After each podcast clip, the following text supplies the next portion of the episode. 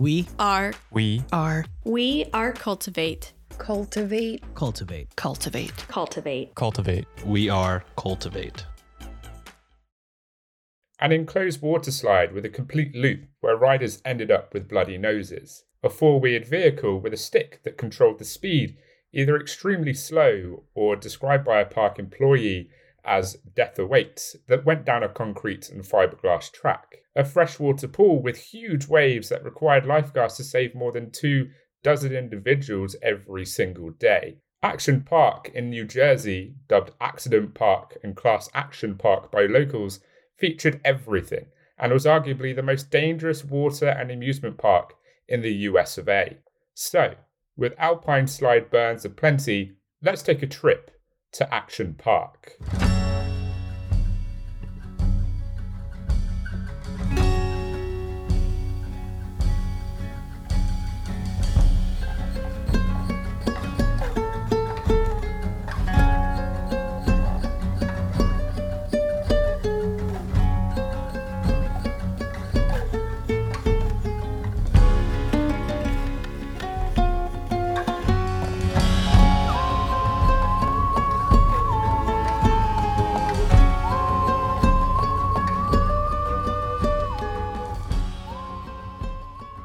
Hello, my fellow weirdos. How is everyone? I hope everyone is well. Everyone has had a fantastic week. So, before we get started, a massive shout out to Mixology and Misdemeanors for gassing me up big time on their episode.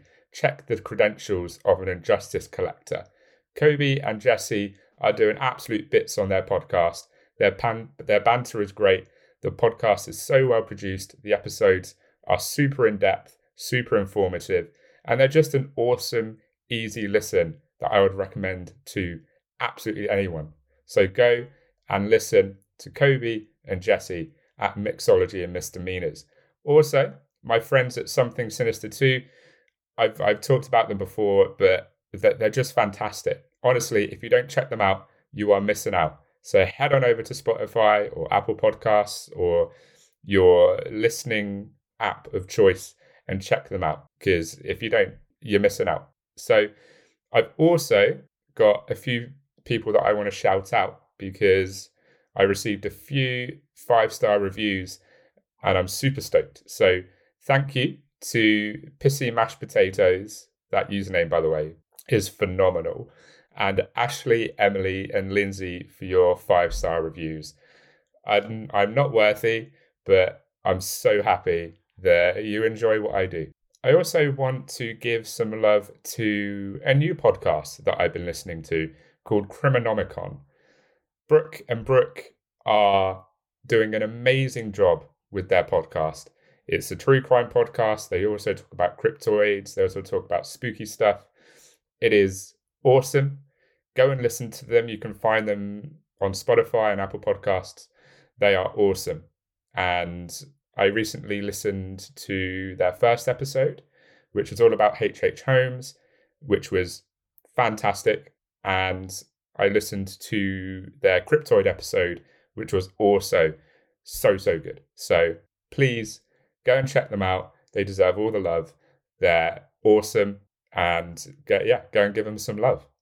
And lastly, a massive, massive shout out to Critty for sending me a photo of her horror house sticker that she received the other day. I'm so stoked that you like it. And I gotta say, it looks damn good on your laptop. And if you're you want a sticker yourself or any other really, really nice merch, please go and check out the merch store. So now on to the matter at hand. Action Park, also known as Traction Park, Class Action Park, Accident Park, and Friction Park, a rite of passage for so many 80s kids. So, without further ado, let's dive right in, shall we? And yes, that pun was intended. So, the owners of the newly amalgamated Ver- Vernon Valley slash Great Gorge ski region in Vernon Township, New Jersey, Gene Mulvihill and his firm, Great American Recreation, planned to make money during the summer off season in 1976. They built a 2,700 foot long alpine slide down one of the steep ski tracks, following in the footsteps of other ski facilities. Mulvihill expanded the park in the summer of 1978, adding two water slides and a go kart track, and renaming it Vernon Valley Summer Park. On July the 4th that year, Action Park officially opened with, a, with two opening day promotions a Dolly Parton impersonator contest, and a tobacco juice spitting contest. Why a tobacco juice spitting contest, you ask? Because New Jersey? I don't know. All of my listeners in New Jersey have just stopped listening, unfollowed me. They're going to give me like awful reviews. Do I have any fans in New Jersey? I don't know. The next year, the Waterworld area of Action Park was expanded to include more water slides, a small deep water swimming pool, tennis courts, and a softball field. Motorworld had been constructed out of swamplands held by the ski slope across the state Route 94 by 1980. The park's 250 acres combined to construct one of North America's first contemporary water parks. It had grown into a significant attraction with 75 rides, 35 of which were motorized, self controlled rides, and 40 of which were water slides. Andy Mulvihill, later the park's head lifeguard, recalls his father's philosophy in creating Action Park. Gene didn't want to do the same old shit where you just get strapped into something or it twirls you around. He wanted to take the idea of skiing, which was exhilarating because you control the action, and transfer it to an amusement park. There's an inherent risk in that, but that's what makes it fun. I'm pretty sure, isn't the saying you don't feel more alive than when you're close to death or something? Maybe, maybe that was his philosophy. Maybe it was like, I'm going to get you close to death, but you're going to feel very alive, which obviously didn't go for the six people that actually did die. So the early to mid 1980s were the most prosperous years for Action Park.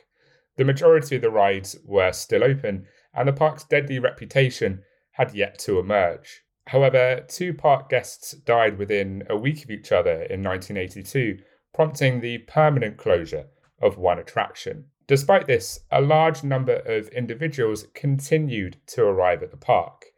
If you were a kid or a teen in the 1980s, Action Park was a rite of passage for you, after all.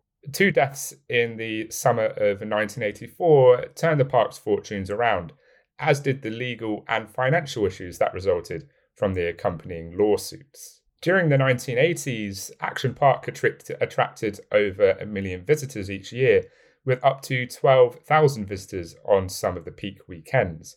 According to park officials, the injury and mortality rates were statistically insignificant as a result of this. Nonetheless, the director of a local hospital's emergency room noted that on some of the busiest days, they received five to ten victims of accident, accident park accidents. accident park accidents. I didn't even realize I said that. and the park eventually bought the township extra ambulances just to keep up with the traffic. Yes, the park had to get the local hospital more ambulances. Madness. Madness. Great American Recreation petitioned the Township Committee in September 1991 to place a referendum on the November ballot that would have permitted the operation of skill and charts games at Action Park if it was approved. Only 643 of the 937 signatures on the petition were from registered voters, however, hence why the initiative failed. In the 1990s, the park's attendance began to suffer as a recession early in the decade limited the number of visitors, and a few attractions were stopped and destroyed due to costly settlements and rising insurance prices. Great American Recreation operated Vernon Valley slash Great Gorge and Action Park without liability insurance in early 1995. And this is because GAR relied on their own self insurance as they deemed it more cost effective to go to court rather than obtain liability insurance.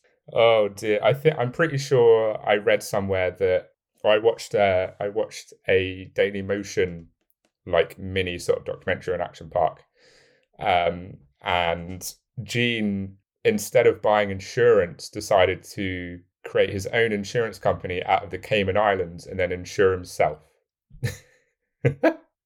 because, it, you know, anything that comes out of the Cayman Islands is perfectly legit. In May of 1995, however, they did buy liability insurance from uh, from Evanston Insurance Company to cover Action Park and the skiing facilities. Great American Recreation's financial problems worsened as the year progressed. The First, Fidelity Bank, which lent $19 million to Great American Recreation and 15 other related companies, had launched a lawsuit against them in an attempt to foreclose on the debt owing to them.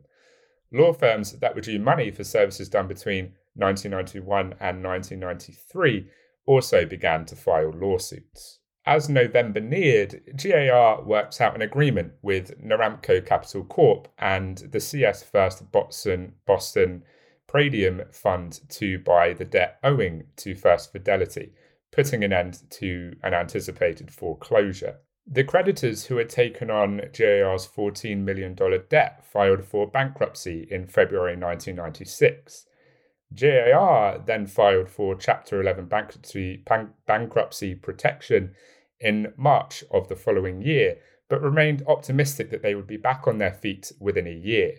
But the writing was very much on the wall for Traction Park at this point. Action Park developed a website where visitors could obtain information about rides, routes to the park, hotels, and join a lottery for park tickets after the park closed as usual on Labor Day in 1996. Great American Recreation remain, remained optimistic as the 1997 summer season neared, despite enormous layoffs at the end of the previous ski season, that Action Park would open on June the 14th as planned. The date, however, was pushed back two weeks and then pushed back again to the middle of July. GAR then announced the end of all activities, including Action Park, on June the 25th. And that was the end of Action Park, but not the actual water park. Following the demise of GAR, Praedium Recovery Fund paid $10 million for the Vernon Valley slash Great Gorge Resort, which included Action Park. Angel Projects was tasked with managing the resort by the investment group with a goal of spending $20 million to modernize the ski resort's equipment and trails, as well as reconstruct the water park. Instead, the site was purchased by Canadian resort developer, developer Intrawest in February 1998. The Waterworld area of Action Park was renovated and reopened as Mountain Creek Water Park for the 1998 season but the Motor World and Alpine Centre sections were removed. The park's Motor World area remained untouched until at least mid 2000 when work on Mountain Creek's Black Creek Sanctuary began. So that was a bit of history around the birth, the life, and the death of Action Park, but not quite the death of the Action Park moniker, as we will discuss later. I think it's now time to talk about the three different areas of Action Park and why the park became as notorious as it did. So, the first of these areas, or lands, if you wanted to call them that, was the Alpine Centre. The Gladiator Challenge, based on the television series American Gladiators, opened at the Alpine Centre in 1992. It allowed visitors to compete in an obstacle course and jousting bouts against other visitors and park employed gladiators. The attraction was designed by former bodybuilders Michael and Vince Mancuso, and the employees who would compete in the jousting battles were recruited from local gyms. The matches had the potential to devolve into full fledged brawls, and on one occasion, a guest who felt that the gladiator he was competing against had been too rough, hitting, hitting him on the head with the padded end of his uh, pugil stick on several occasions returned to the attraction with some of his friends in an attempt to exact payback. The gladiator, however, had support of his own, and a melee interrupted in, interrupted. A melee erupted following several involving several dozen individuals. To restore order, the Vernon police had to be called. I just see this guy rocking up with all of his friends, and then this massive gym dude is just like, mate, don't even. like, don't even. By 1995, the attraction was removed and replaced with a beach volleyball court. So it was also in this area that the infamous Alpine slide called home. And why was it infamous? Well, let me tell you. The 2,700 foot long Alpine slide at Action Park tumbled down the mountain beneath one of the ski area's chairlifts, giving tourists access to the top. Riders rode down the slope in lengthy chutes constructed into the slope on miniature sleds with only a brake slash accelerator control stick. The ride, and especially the sleds, became known for injuring people. On the irregularly maintained vehicles, the stick that was supposed to control the sled speed only had two settings extremely slow, or according to one former employee, death awaits. Extremely slow or death awaits. Fuck it out. The concrete, fiberglass, and asbestos chutes through which the sleds went caused major abrasions on riders who took even minor falls, and the problem was further exacerbated by guests riding in just their swimsuits. Yes, concrete, fiberglass, and asbestos. the 1980s, man. What is this time? It was here in 1980 that the park's first fatality occurred when George Larson Jr., a 19 year old who had previously worked as a ski lift operator at Vernon Valley, was flung off the slide when his car jumped the track and his skull collided with a rock. He died after many days in a coma. Larson was an employee, according to Action Park, and the accident occurred at night and in the rain. They also stated that his death did not need to be notified to state regulators because he was an employee. Larson's mother and brother claimed in the 2020 documentary Class Action Park that this was untrue, accusing park management of manipulating the story of Larson being an employee to avoid having to disclose the death, which is an absolute shocker, right? Action Park doing something like that. Ah, flabbergasted.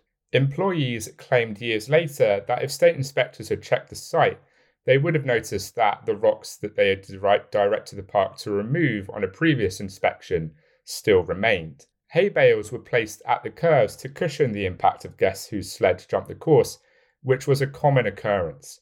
Despite park management's repeated assurance of its safety, the slide was responsible for the majority of the park's early accidents, injuries, lawsuits, and state citations for safety breaches.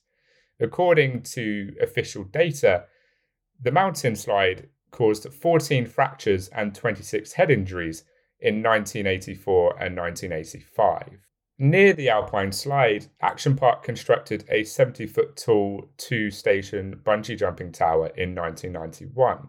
So I had to send this next part to or this next sort of little bit um, to my manager at work because I I was dying. I I, I just the sheer uh, the sheer madness of this. I, I, I just couldn't. I couldn't deal with it. So Andy Mulvihill, at the order of his older sister, who was then the park's head of public relations, shoved a television reporter who refused to make the jump off the platform during news media coverage of the ride's opening. What? what? On live television. Bruh. this this fucking park though. Oh, I can't deal. The tower was then upgraded to four jumping stations the following summer and closed along with the park in 1996. Wow. I, I just, that whole thing, oh dearie me. And then this one also made me howl. Um, so the Bailey Ball was an Alpine Centre attraction that was constructed and tested, but was never open to the public. It was made up of a huge foam sphere in which a rider could be fastened before being rolled down. It was intended to be done on a track with PVC pipe outer rails, and one was erected alongside a ski route. However, the designers failed to account for the tendency of PVC pipe to expand when exposed to heat. The ball, with the guy inside testing it, went off the track as a result of the pipe expanding during the initial test, with a state inspector present on a hot July day and bounded down the nearby ski slope. Ski slope. It made its way through the parking lot, across Route 94, and into a swamp. The inspector then went without saying a word when it came to a natural stop at the bottom, and park management abandoned the project. All I can picture is the state inspector seeing this ball bounce down a slope through a parking lot over a fucking road and then giving like a look to like a non-existent camera akin to the office slowly silently turning around and then walking away. Also that poor guy in the ball man was man just oh that poor that poor guy in the ball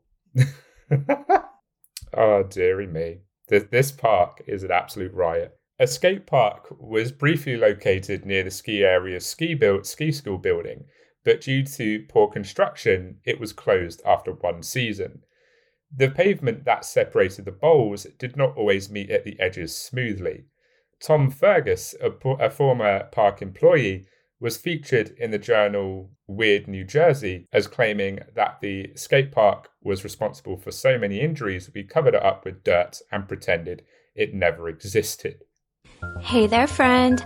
My name's Sarai, and I host a spooky, casual podcast called Freaky AF, where I tell you stories of conspiracies, true crime, and of the supernatural.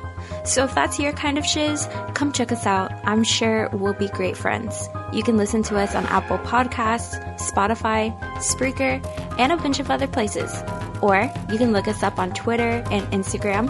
We're Freaky AF Pod. That's F R E A K Y A F P O D. Come get spooked, y'all.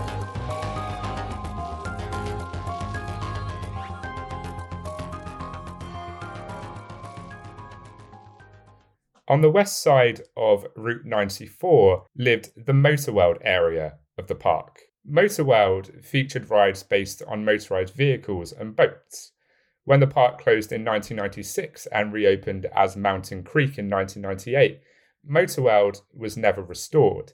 It was replaced by a condominium building, a restaurant, and additional parking for the Mountain Creek ski resort. Motorworld contained three types of attractions land rides, watercraft rides, and air rides. The super go karts allowed visitors to drive around a tiny loop of track at a pace of roughly 20 miles an hour, with governor devices on the carts controlling the speed. However, because it's Action Park, employees at the park were well versed on how to get around the governors by squeezing tennis balls into them, and they were known to do so for visitors. As a result, a typical small engine kart ride became an opportunity to play bumper cars at speeds of up to 50 miles an hour, resulting in numerous injuries due to head on collisions. The motors on the carts were also neglected, and some riders were overtaken by gasoline fumes while driving. On a longer track, the Lola cars were small open cockpit race cars. Think, you know, your Formula One or your Indy cars. They were also charged extra to drive, and park employees could control their speed resulting in similarly detrimental results for riders. Former employees claim that once park management set up a microbrewery nearby for a short time because what could go wrong? what could go wrong by setting up a microbrewery where underage drinking is widely accepted next to an area that has motorized vehicles? Employees would break in, grab the beer, and then take the cars out and ride them on Route 94. The Battle Action tanks were one of the most popular rides in Motor World, with television commercials featuring it prominently. Guests could pay an extra price to enter a chain link fenced area and operate tiny tanks for five minutes at a time. Tennis ball cannons were placed on the tanks, allowing riders to shoot at a sensor prominently located on each tank. If hit, the tank would stop working for 15 seconds, and other visitors would take advantage of the time to discharge more fire at the incapacitated vehicle. Outside visitors could use less expensive cannons installed on the perimeter barrier. Workers were frequently blasted with tennis balls when they had to enter the cage to respond to a stalled or crashed tank, despite regulations against such behaviour. One guest, one guest even placed lighter fluid on the tennis balls and ignited it before firing, earning him an ejection.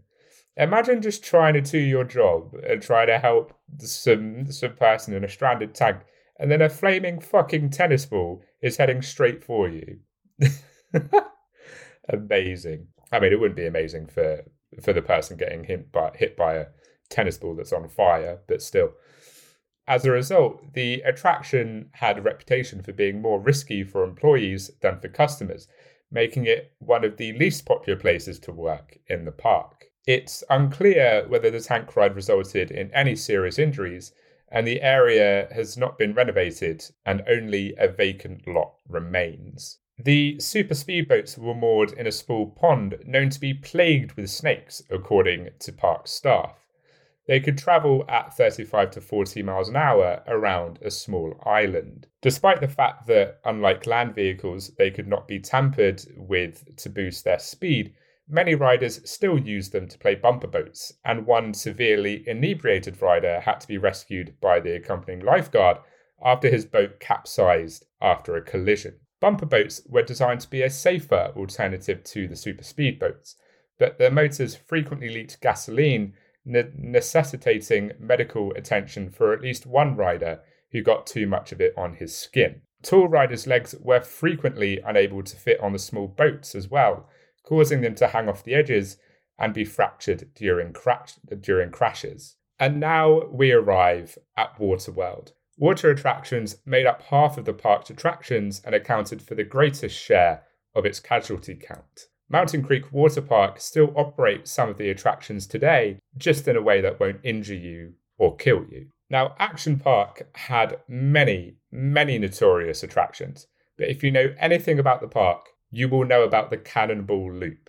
And if you don't know about the Cannonball Loop, well, hold on to your butts, because you're going to find out about the Cannonball Loop. Developed in 1983, the Cannonball Loop was an enclosed water slide. This was not uncommon at the time. The park already featured a few of these rides. However, on the Cannibal Loop, they chose to build a complete loop at the conclusion of the slide, comparable to that of a roller coaster, because physics. I'm pretty sure that's physically impossible, isn't it? I mean, it, it didn't go well, the, the, the Cannonball Loop. It did not go well. The resulting slide, again dubbed the Cannibal Loop, was so terrifying that employees claimed they were paid $100 equal to $241 in 2020 to try it out. Fergus, who described himself as one of the idiots who took the offer, said $100 did not buy enough booze to drown out that memory. In 1985, the slide was barely open for a month before being shut down by the state's advisory board on carnival amusement ride safety which was an unusual step at the time. One worker told a local newspaper that there were too many bloody noses and back injuries from riders. Some early riders returned with body lacerations after the ride was closed to examine what caused them. Teeth that had fallen out were discovered embedded in the inside walls. Riders were also experiencing up to 9 Gs of force when they travelled through the loop, according to a former Navy physician. Some of the test dummies sent down before the slide opened were alleged to have been dismembered and decapitated, according to Weird New Jersey. In 2019, Andy Mulvihill, who was who's Gene Mulvihill's son, confirmed this to the New York Times. He was also the first person to ride the slide once it was completed, and he did so while wearing his full set of ice hockey safety gear if you have to go down a water slide in your full set of ice hockey safety gear and the test dummies that were sent down before it opened came out without heads and were dismembered, then I don't know about I don't know about the cannibal loop. A rider was also said to have become to become stuck at the top of the loop due to a lack of water pressure necessitating the installation of a hatch at the bottom of the slope to enable for future extractions. Those that rode the cannibal Loop reported that more safety precautions were taken than was typical at the park. Riders were weighed, sprayed with cold water, told to take off their jewellery, and were then given additional instructions on how to arrange their bodies to complete the slide. Wait, some semblance of safety being kind of a thing, at least, at Action Park. Over the years, the ride was reopened a few more times. It was open for a few days in the summers of 95 and 96 before being closed permanently due to further injuries. The Cannonball Loop remained visible at the Waterworld entrance for the rest of the park's existence and was taken down soon after the park closed. At the start of Action Park's 1981 season, the tidal wave pool was opened. The pool took the place of the softball fields that had previously occupied the space. The first death occurred here in 1982, and five years, five years later, another visitor drowned in the wave pool. The number of individuals saved, saved from a similar fate by the lifeguards, however, prompted this waterworld attraction to earn its own nickname, the Grave Pool. The pool was 100 feet by 250 feet with a capacity of 500 to 1,000 people. Waves could reach 40 inches in height and were generated for around 20 minutes at a time with 10 minute breaks. The fact that the pool depth increased near the far end was not always visible, and several people only remembered or realised they couldn't swim when they were in over their heads and the waves were crashing hard. Even those who could swim well were fatigued, which caused people to pack the side of the ladders as the waves began to break, resulting in numerous accidents. A thousand people in a wave pool? What could go wrong? What could go wrong? 12 lifeguards were on duty at all times, and on busy weekends, they were known to save up to 30 people a day, compared to the one or two a regular lifeguard makes in a season at a pool or a lake. One of the lifeguard recalls it was legitimately scary. Mountain Creek has renamed this attraction the High Tide Wave Pool, although the pool has been made much, much shallower. Health and safety, just just health and safety gone mad. The kayak experience was a mock whitewater course that agitated the water above with submerged electric fans. The kayaks frequently became stuck or turned over, requiring people to exit them to correct the situation. Submerged fans, electricity, water, loose wires. You could you could probably see where this is going. In 1982, a man died while attempting to return to his kayak when he touched the open wiring of the fans, causing him to go into cardiac arrest. This resulted in the attraction to be permanently shut down. The Tarzan swing was a steel arch suspended over a spring fed pool by a 20 foot cable. Long lines formed to hang from the beam, swing out over the water, and then jump off as the beam reached its maximum height. Park goers, park goers jumped off of a cushioned area rather than an area over the lake in the park's early years. Some people who let go of the rope as soon as they began swinging would then land on the cushion and then slide or crash into the lake. The beginning position was changed in the mid 1980s so that patrons may begin their journey over the water. Some park goers would hang on too long, however, and scrape their toes on the far side's pavement. Those who did the swing properly were astonished when they discovered that the water beneath them was extremely cold. It was so cold, in fact, that lifeguards had to rescue those who couldn't swim out of the pool because they were caught off guard by the sudden coldness of the water. In 1984, one man died of, died of a heart attack after experiencing the swing and being so shocked by the sudden temperature change in the water. Evan Solomon states on his blog that I'll link in the show notes that at least 10% of the people would slip off the swing immediately and nearly land on the rocks below, the other 90%, a mix of terrified kids and drunk adults, would vary between attempting, black, attempting backflips and exposing some or all of their genitals. Roaring Rapids was a typical whitewater rafting experience. The park reported shattered femurs, collarbones, and noses, as well as dis- dislocated knees and shoulders to the state in 1984. The attraction is still open at Mountain Creek. Riders use a single tube on the left side, which is known as the Gauley. Thunder Run is a double tube rafting excursion on the right side of the river. Waterworld also had the diving cliffs.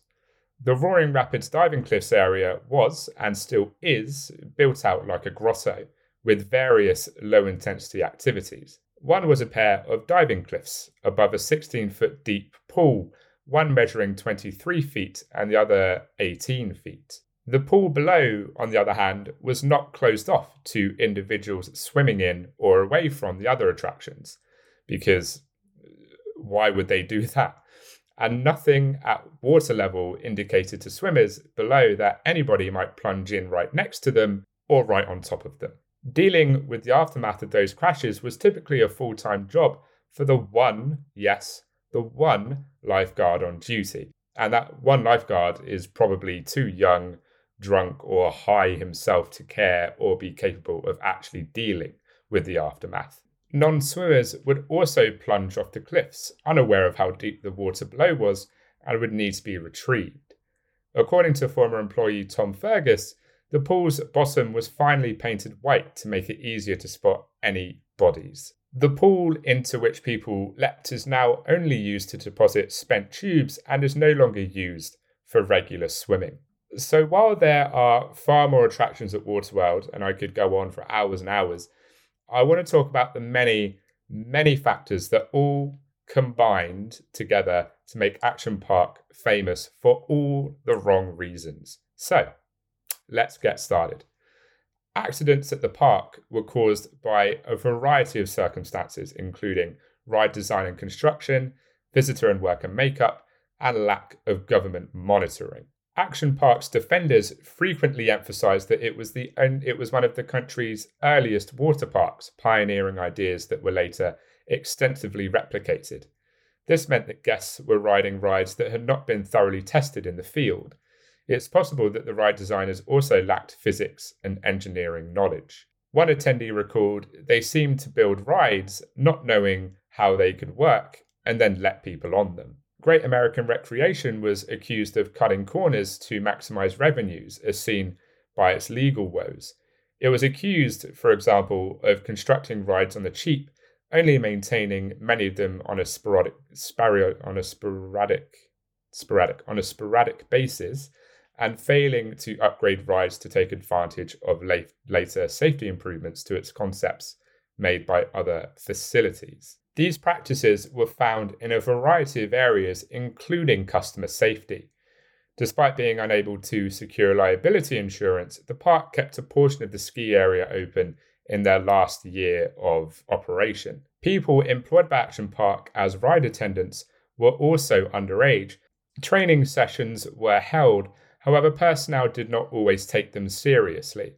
One former employee in, class act- in the Class Action Park documentary says that exercises rehearsing the rescue of drowning victims were frequently used as a pretext for hazing. New hires were frequently forced to play the drowning victim and were frequently left in the water to fend for themselves. Most staff were underage, untrained, and frequently under the influence of alcohol or drugs, with little regard for park laws and safety requirements. Because it was closer and slightly less expensive than Six Flags Great Adventure, Action Park drew a large number of tourists from the New York's metropolitan areas, urban neighborhoods.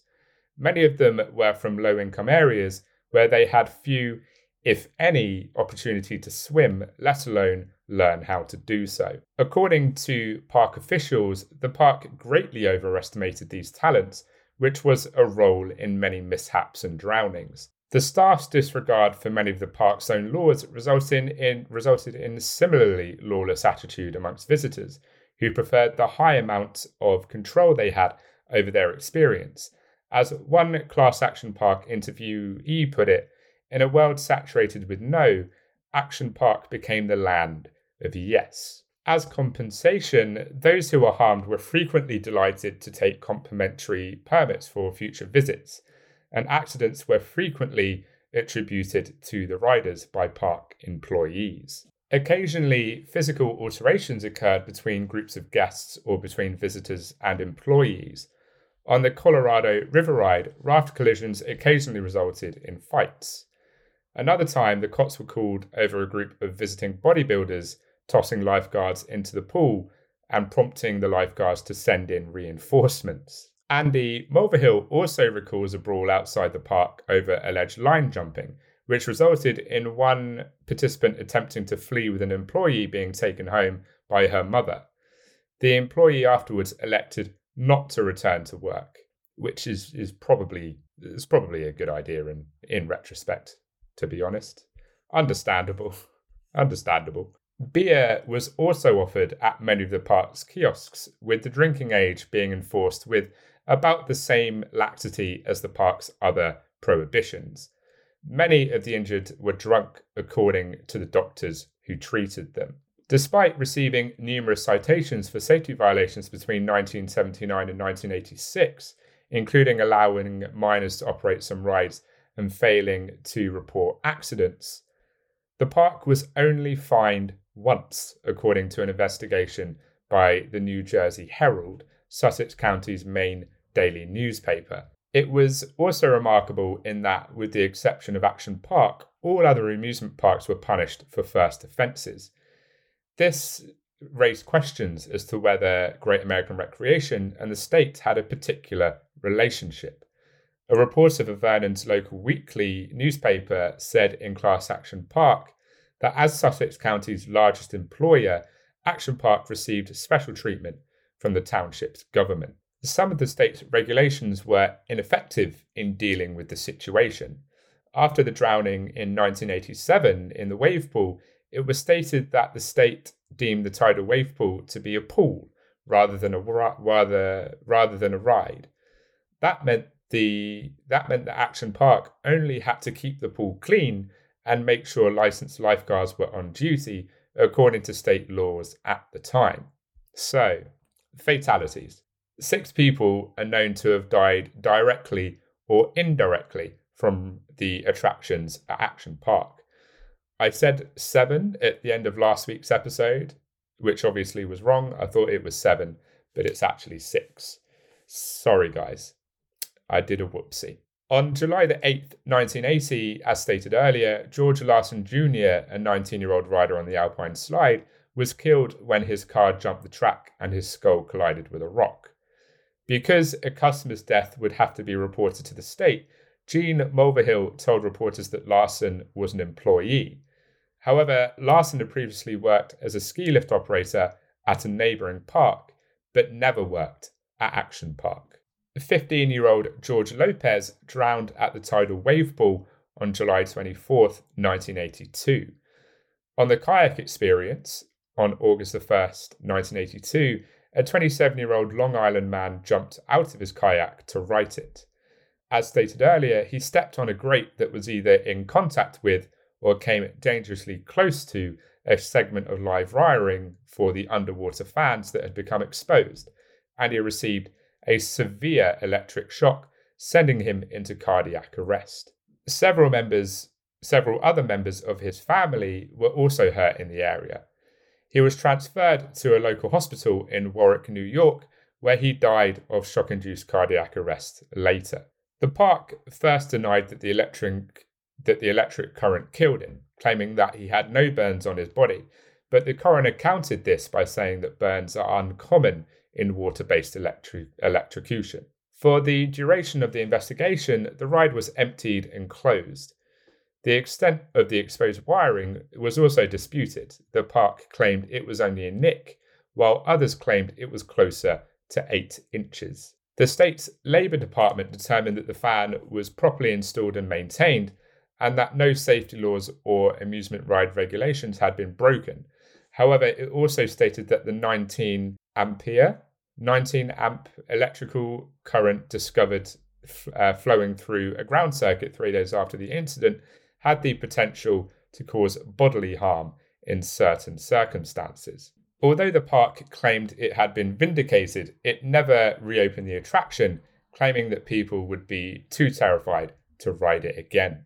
I mean, yeah, probably. the shock of the chilly water in the pool under the Tarzan swing is thought to have prompted a fatal heart attack suffered by one visitor in 1984.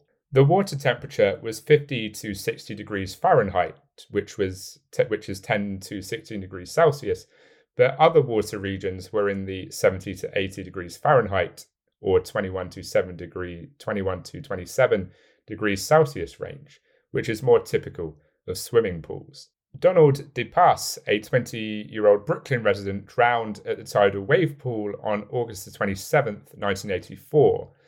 Gregory Grandchamps, who was 18 years old at the time, drowned a little under three years later on June the 19th, 1987. So, for many Generation Xers who grew up in North and Central Jersey, as well as the surrounding areas in New York and Connecticut, Action Park was a cultural touchstone. A popular list of You Know You're from New Jersey when that circulates in an email begins with You've been seriously injured at Action Park. Some even say that the park is responsible for forcing them to learn some unpleasant life lessons. In 2000, Matthew Callan reflected on Action Park in the following way Action Park made adults of a generation of tri state area kids who strolled through its bloodstained gates by teaching us the truth about life. It's not safe. You will get hurt a lot, and you'll ride all the way home burnt beyond belief. Chris Gethard, a writer for Weird New Jersey and the book series that goes with it, agrees, saying, Action Park was a true rite of passage for any New Jerseyan of my generation. When I get to talking about it with other Jerseyans, we share stories as if we were veterans who served in combat together. I suspect that many of us may have come closest to death on some of those rides up in Vernon Valley. I consider it a true shame that future generations will never know the terror of proving their grit at New Jersey's most dangerous amusement park. So in 2014, the name Action Park returned once again. Eugene Mulvihill, the former owner of Great American Recreation and the owner of the nearby Crystal, Crystal Springs Resort, formed a consortium that bought the entire Mountain Creek ski area and water park in 2010. Starting with the 2014 season, the water park's name was changed back to Action Park under new ownership. Like a phoenix, Action Park rose from the ashes and was alive once more, until it wasn't. The park's name was returned to Mountain Creek Water Park in 2016, and the Action Park moniker was retired once more. And that brings us to the end of episode 12. What a wild, wild ride. Much like 90% of the attractions at Action Park, really. this park, man, it's insane. The mini doc on Daily Motion, I highly recommend watching that. I'm going to watch the HBO documentary somehow because we don't get HBO here, so I'm, I'm going to have to find a, a legal website or probably to download it, but I'm gonna watch it. But yeah, this uh, this park was something else, something else. But the real question is, if the action park of the 1980s slash 90s was still open, if Action Park was open in its purest form, would you go? I would absolutely go. No hesitation. I would get in a time machine if I had to to go back to the 80s and go to Action Park. There's a high chance that I'd come back in a bag or with multiple injuries, but sign me up. so, next week, we have a very special episode. My first spooky episode, which is going to be about the Enfield haunting, which happened here in the good old UK. And not only is it special because it's my first spooky episode, but there will be two very special guests joining me too. So be sure to join for that. In the meantime, you can follow Horror House on Instagram at Twitter at Horror House underscore pod and follow slash like the Facebook page at Horror House Pod. Don't forget to rate and review on Spotify, Apple Podcasts, and the website And also, don't forget to check out the merch store too. So, all that's left to say is until next time, Stay spooky.